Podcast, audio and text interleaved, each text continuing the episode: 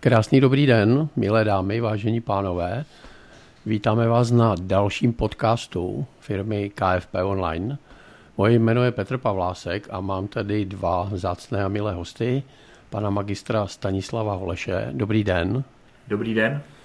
A pana magistra Víta Mikoláška. Dobrý den. Dobré odpoledne, zdravím vás. Já bych se pokusil vás, pánové, stručně představit. To co, to, co je u vás unikátní, je, že jste vlastně právníci, kteří se dlouhodobě zabývají sektorem finančního poradenství. Takže KFP vlastně s váma moc rádo spolupracuje už, už mnoho let, protože nejste právníci, kteří neznají finanční poradce a v životě je neviděli, ale naopak, eh, pokud bych měl říct nějakou historii pana Mikoláška, tak vy jste byl místo předsedou, místo předsedou představenstva Asociace finančních prostředkovatelů AFIS. Eh, také jste byl místo předsedou eh, představenstva Partners a dneska jste kromě jiného také místo předsedou představenstva Sirius, takže velká zkušenost s finančními firmami a s finančními poradci. A začínal jste vlastně po právnické fakultě na ministerstvu financí na oboru legislativy Eh, kde jste se taky podílel na eh, vytváření právních předpisů na, finančních, na finančním trhu. Je, je něco důležitého, co byste chtěl, pane Mikulášku, doplnit? Myslím, že jste to shrnul velmi pěkně. Jedině, jedinou věc možná, kterou bych poupravil, je, že jsem byl předseda představenstva asociace AFIS. No, Takže to, k, tě, k té celé řadě těch místopředsedů tam byla jedna i, jedna i předsednická i, i, role. Takže to jednou i to jako pozice. A, pardon. A děkuju, děkuju za doplnění. A, a kolega, pan magistr Stanislav Holeš, vlastně se taky dlouhodobě zabývá regulací No, v oblasti finančního trhu, v, v činnosti compliance vlastně také jste čerpal eh, zkušenosti na ministerstvu financí, také jste se připravoval eh, nebo podílel na přípravě legislativy na kapitálovém trhu a zároveň působíte jako compliance officer, jako konzultant zprostředkovatelů všech typů produktů. Zase je něco důležitého nebo nepřesně? Jako jste to správně, eh, jsem konzultant, eh, compliance officer a eh, dlouhá léta, více než 10 let se zabývám problematikou finančního trhu a zejména finančního zprostředkování. Přicházím do kontaktu s finančními poradci a poskytuji jim, poskytuji jim vlastně tyhle ty compliance služby. Takže mm-hmm. tomu, že jak já, tak i Vítek máme celkem přehled o tom, jakým způsobem finanční poradci fungují, co potřebují a eh, co by eh, potřebovali slyšet v oblasti a znát v oblasti práva. Přes, přesně tak. My, my vlastně proto, proto si té spolupráce vážíme, že vždycky je konkrétní a zaměřená na finanční poradce a já jsem vlastně chtěl bych navázat. My jsme teď měli minulý týden webinář sedm smrtelných hříchů při sjednávání pojištění.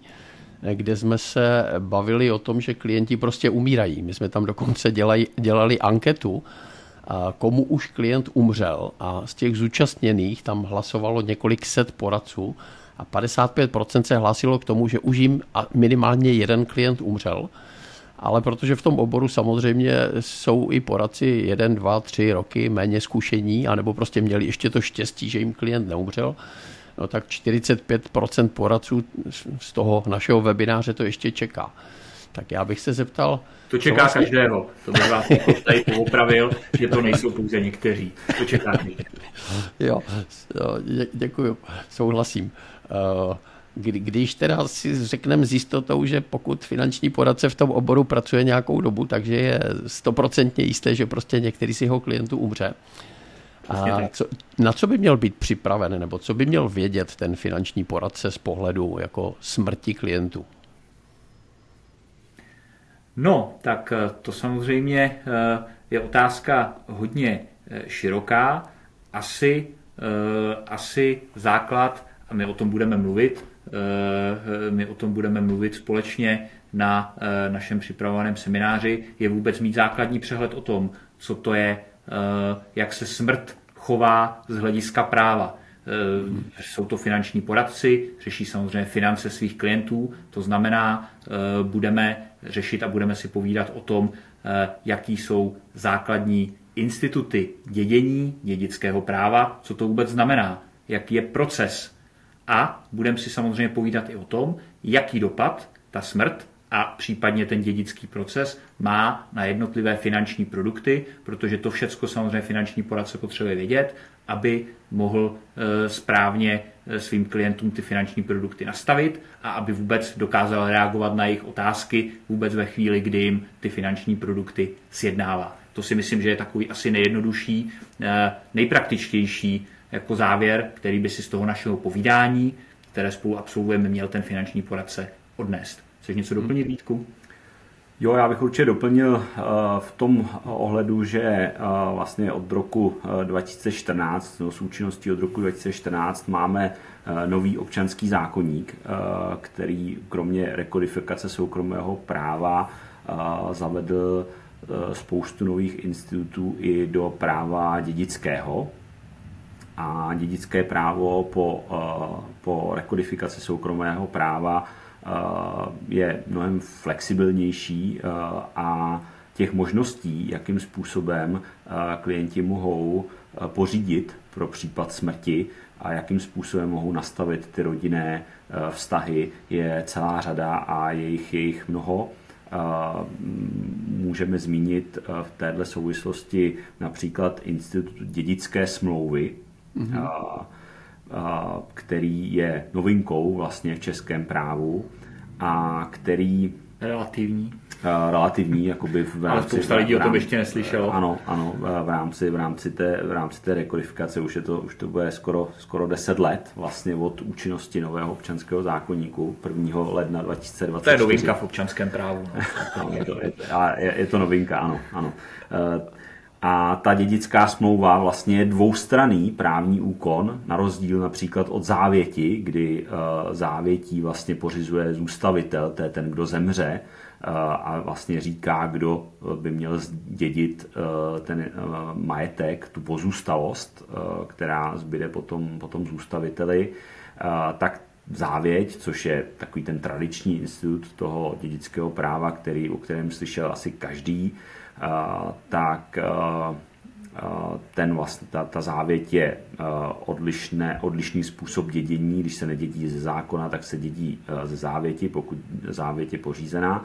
Ale právě třeba novinkou je ta dědická smlouva, kdy se skutečně zůstavitel tedy ten zemřelý před ještě smrtí samozřejmě, domluví se svými dědici o tom, co kdo zdědí, za jakých podmínek a tak dále. A to se všechno vlastně dá do toho dvoustraného právního aktu, do té dědické smlouvy a tímto, tím, tím, to, touto smlouvou jsou ty strany vlastně zavázány. To znamená, je to trošku v tomhle směru odlišný institut od závěti, protože závěť vlastně tím, že je jednostranný úkon, tak zůstavitel může kdykoliv vlastně změnit. U té dědické smlouvy už to tak uh, jednoduché není a většinou jsou tam uh, vymezeny nějaké případy, uh, kdy vlastně třeba ty, ty pravidla, které jsou tam domluveny, neplatí, ale jinak samozřejmě je to, je to takový jako jistější institut v tomhle směru, pokud někdo přemýšlí dopředu, je tam třeba významnější majetek, eh, se kterým by měl někdo hospodařit po smrti eh, toho zůstavitele. Takže určitě v těchto případech eh, je možný kromě jiných institutů využít i třeba institut té dědické smlouvy.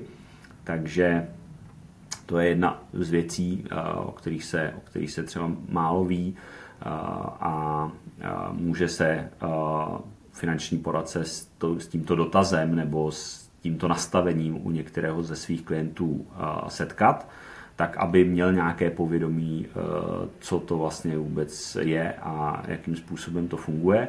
Takže by měl o tom mít nějaké povědomí a tady bych navázal vlastně na ten úvod, kdy finanční poradci nejenom, že se mohou setkat s někým, s klientem, který zemře, ale mohou se setkat i s různými dotazy ze strany klientů, na téma právě, jakým způsobem nastavit řešení rodinného majetku v případě smrti. Takže to bude určitě i častější věc, se kterou se finanční poradci setkají. Mm-hmm. Já se vlastně v praxi setkávám s takovým častým dotazem, kdy se klienti ptají, nakolik mohou obejít takovéto klasi, ty klasické dědické třídy v občanském zákoníku buď formou té závěti, protože vždycky e, klient má obavu, že existuje něco jako neopominutelný dědic, jestli to říkám správně, a nakolik to... Existuje. Jo, na, ne, nakolik... Nepominutelný. Nepominutelný, nepominutelný děkuju. Hmm. Tak, eh, a nakolik je to možné tou, eh, tím, tou závětí obejít? No a to, co vlastně vy jste teďka říkal, tak eh, to asi taky umožňuje jiné uspořádání, než říká občanský zákonník. Je to tak? Je to tak, vlastně sice ten institut toho nepominutelného dědice samozřejmě funguje, ale zase, zase se dá nechci říct obejít, ale spíš jsou, jsou způsoby, jak v případě nějakých jako neobvyklých situacích, kdy, kdy třeba ten nepominutelný dědic se chová nemravně třeba k tomu zůstaviteli, tak jakým způsobem je možné ho vydědit, tak lze jako vyloučit vlastně institut nepominutelného dědice, ale samozřejmě i závěť, i třeba dědická smlouva dává možnost vlastně tyhle, tyhle práva a povinnosti, které vyplývají z dědictví, upravit eh, odlišně od eh, zákonné posloupnosti eh, podle dědických tříd. Mhm. Je to a... tak, no a samozřejmě s tím je spojeno spousta dalších otázek, protože, které budeme diskutovat během toho, během toho našeho semináře. Jedna z nich je třeba otázka dědění dluhů, protože dědictví to samozřejmě neznamená jenom, že dostanu nějaký peníze nebo dostanu nemovitosti, ale to znamená, že samozřejmě se nedědí ty jednotlivosti, ale že se dědí majetek jako takový, po tom takzvaném zůstaviteli a potom, kdo už teda je jako po smrti. A to není, to nejsou jenom aktiva, ale to jsou i pasiva. No a jednou z věcí, který určitě si budeme povídat, protože e, na to dostáváme poměrně často dotazy, jako často se o tom mluví, e, a která, i když už tedy s námi v tom novém občanském zákonníku je přes 10 e, let, a přesto si na ní lidi pomalu teprve zvykají, je vlastně otázka toho, že podle nového občanského zákonníku, na rozdíl od stavu, který byl předtím, tak se vlastně zvaně defaultně neboli jako ze základního zákonného nastavení dělí, eh, dědí eh, veškeré dluhy toho zůstavitele. Mm-hmm. Jo? A ty dědici je teda jsou povinni zaplatit. Můžou se tomu podle nového občanského zákonníku vyhnout několika způsoby. Ten hlavní je eh, takzvaná výhrada soupisu pozůstalosti. O tom si myslím, že už řada lidí, řada finančních poradců určitě slyšela, protože se to diskutovalo, ale málo kdo ví, co to vlastně je a jak to reálně funguje. Jo, protože samozřejmě typická otázka eh, tady na tohle téma je, no tak moment, tak to přeci já nechci eh, dědit ty dluhy v plné výši, chci je dědit tak, jak to bylo předtím, jenom do výše hodnoty té pozůstalosti, tak proč já bych si ten soupis toho, eh, té pozůstalosti nevyhrazoval automaticky? Proč to vlastně nedělá každý? No, protože a o těch podrobnostech si budeme povídat, to samozřejmě jako všecko na světě něco stojí. A ty náklady toho soupisu, že to jsou nějaké úkony, které ten notář dělá navíc. A mm-hmm. to není zadarmo. A hradí se to z té pozůstalosti. A hradí to samozřejmě ty dědici, e, v nich v jejich prospěch jakoby e, ten soupis je. Jo? Takže, takže to má takovéhle konsekvence a i když prostě spousta lidí o tom slyšela, že to tak je, tak málo kdo ví e, právě tady tyhle ty detaily a o tom všem si v našem semináři budeme povídat. Mhm. Mně napadá, pokud jsem teda dědic, který něco zdědí a vím, že tam jsou i dluhy, ale nevím vlastně kolik, e, můžu já se dozvědět ještě předtím, než se rozhodnu, že to dědictví přijmu, anebo že ho odmítnu, Eh, tu výši, jaká jsou ta aktiva, jaká jsou ta pasiva, abych věděl, jestli po vyrovnání všech těch dluhů, jak jste o tom mluvil, mi teda ještě něco zůstane a dává smysl to dědictví přijmout. No, Dozvím to se to předem? To je přesně ono. To je potom další institut, tomu se říká soupis soupis těch pohledávek jo, a opět podobně vlastně i tohle něco stojí jo, a má to nějaký, jako, má to nějaký konsekvence, který ne úplně každý jakoby ovládá. Jo? A jak říkáte, v principu vždycky záleží, v principu vždycky záleží na tom, jak moc důvěrně ten dědic toho zůstavitele, toho zemřelého znal. Jo? Protože všechny tyhle instituty, které slouží jako k vaší ochraně, tak využijete typicky v případě, že o tom zůstaviteli jako dědic vlastně nic moc nevíte. Je to nějaký vzdálenější příbuzný, nebo někdo, s kým prostě leta nejste v kontaktu.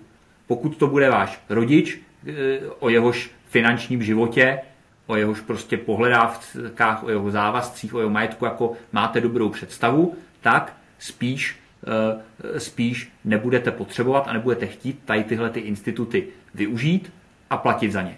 Jo? A to je přesně ono, o tom si budeme povídat, protože vy sice v rámci toho dědického řízení dostanete poučení o tom, co můžete, co nemůžete, jaké jsou pro to lhůty. Jo? To jako je vyřešený. Jenže uh, druhá věc je, že musíte taky o tom umět uh, jako ten dědic správně přemýšlet, musíte umět to zhodnotit, co vlastně to znamená a jaký uh, to má pro vás důsledky, když se pro některou z těch možností, pro některý z těch institutů rozhodnete. Mm, děkuju. A mě napadá ještě jedna věc a to většina klientů, kteří umírají, tak jak jsme se o tom vlastně bavili, předtím ještě než jsme spustili nahrávání, tak eh, pan eh, Mikolášek řekl takovou hezkou větu. Říkal jste, eh, říkal jste, no většina lidí, kteří umřou, tak jsou v nějakém manželství a pak vlastně nastupuje vypořádání toho společného jmění manželů. A pokud já jsem teda v roli manžela nebo manželky, kterému zemřel partner, a jak to funguje odlišně? od standardního dědictví? No vlastně eh, nejdřív, než eh, dojde k tomu, že se, eh, že se vypořádává dědictví, tak se nejdřív musí vypořádat právě to společné jmění manželů. Pokud ten jeden z těch zemřelých je v manželství a to, manželství, a to společné jmění manželů nebylo nějakým způsobem modifikováno už za života obou těch manželů, zúženo, Eh, vyloučeno a tak dále, tak předtím, než se vypořádává dědictví, musí dojít k vypořádání toho společného mění manželů. S tím, že ale samozřejmě nevypořádají se ti manželé mezi sebou, protože jeden z nich už zemřel, tudíž se vlastně mezi sebou vypořádává ten manžel a ty dědicové. To znamená, eh, ti se musí dohodnout eh, o tom, jakým způsobem si rozdělí Eh, ten majetek, co spadne vlastně jakoby nejdřív do toho společného mění, co teda jako připadne jednomu, to, tomu druhému z těch manželů a co potom vlastně následně jde až do té pozůstalosti a tam se to zase dědí, potom ta pozůstalost se dědí vlastně následně zase mezi ty dědice, pokud podle dědických tříd, tak samozřejmě zase v, tě, v první a druhé dědické třídě je znovu vlastně jako ten manžel, takže ten, ten potom získává ještě vlastně tu část dědictví, která mu náleží podle těch dědických eh, tříd. S tím, že eh, platí to, že eh, vlastně ten druhý z manželů v rámci toho vypořádání společného mění nabývá vlastnické právo k movitým věcem v domácnosti, jo, aby nevznikaly takové ty divné situace, kdy on samozřejmě bydlí s tím zemřelým manželem prostě v domácnosti a najednou by měl v úvozovkách půlku příborů odevzdat dědicům jo, z toho. Takže pokud, pokud jsou to prostě movité věci v domácnosti, tak ty prostě nabývá ten druhý z manželů a, a, až vlastně ten významnější majetek vlastně jakoby potom, potom vypořádání SM Eh, jde, jde do dědictví. A pokud se nedohodnou eh, ten druhý, ten jeden z těch manželů s těmi dědici ostatními, tak samozřejmě eh, rozhoduje soud o tom, co spadá do SM a co potom spadá do dědictví a rozhoduje podle institutů toho rodinného práva podle toho nastavení společného mění. Super. Já se na to moc těším. My jsme vlastně tady ten podcast udělali jako takovou malou ochutnávku našeho společného webináře, který budeme mít v rámci KFP online klubu. Koho jsme tady tím krátkým povídáním zaujali, tak zveme všechny finanční poradce na webinář, který se koná 24.10. v rámci KFP online klubu od 9 do 11 hodin. A, takže budeme mít na to povídání dvě hodinky. A e, kromě toho, co jsme tady nakousli, o čem jsme si povídali, tak určitě se moc těším na to, že jsme se bavili o tom, že velkou část věnujeme dědictví a jednotlivým finančním produktům, protože v rámci sektorových zákonů ty jednotlivé finanční produkty mohou být vypořádávány odlišně od toho standardního dědictví. Tak já jenom možná poprosím ještě krátkou rekapitulaci, kterým finančním produktům se budeme věnovat tak budeme se věnovat uh, určitě životnímu pojištění, uh, doplňkovému penzijnímu spoření, ale budeme se třeba věnovat i úvěrovým produktům, třeba takové té klasické hypotéce, co se děje s hypotékou v případě uh, smrti jednoho, um, jednoho z klientů, třeba pokud je to, pokud je to hypotéka, kterou mají třeba manželé zase společně. A budeme se bavit i, jak je to u investic a, a dalších. Eh, moc děkuju, už se na to moc těším a 24.10. Eh, v 9 hodin zveme všechny finanční poradce, které tady ta témata zajímají na webinář. Pánové, já vám moc děkuji za čas a 24.10. Eh, v 9 hodin budeme pokračovat. Naschledanou. Naschledanou. Děkujeme, naschledanou.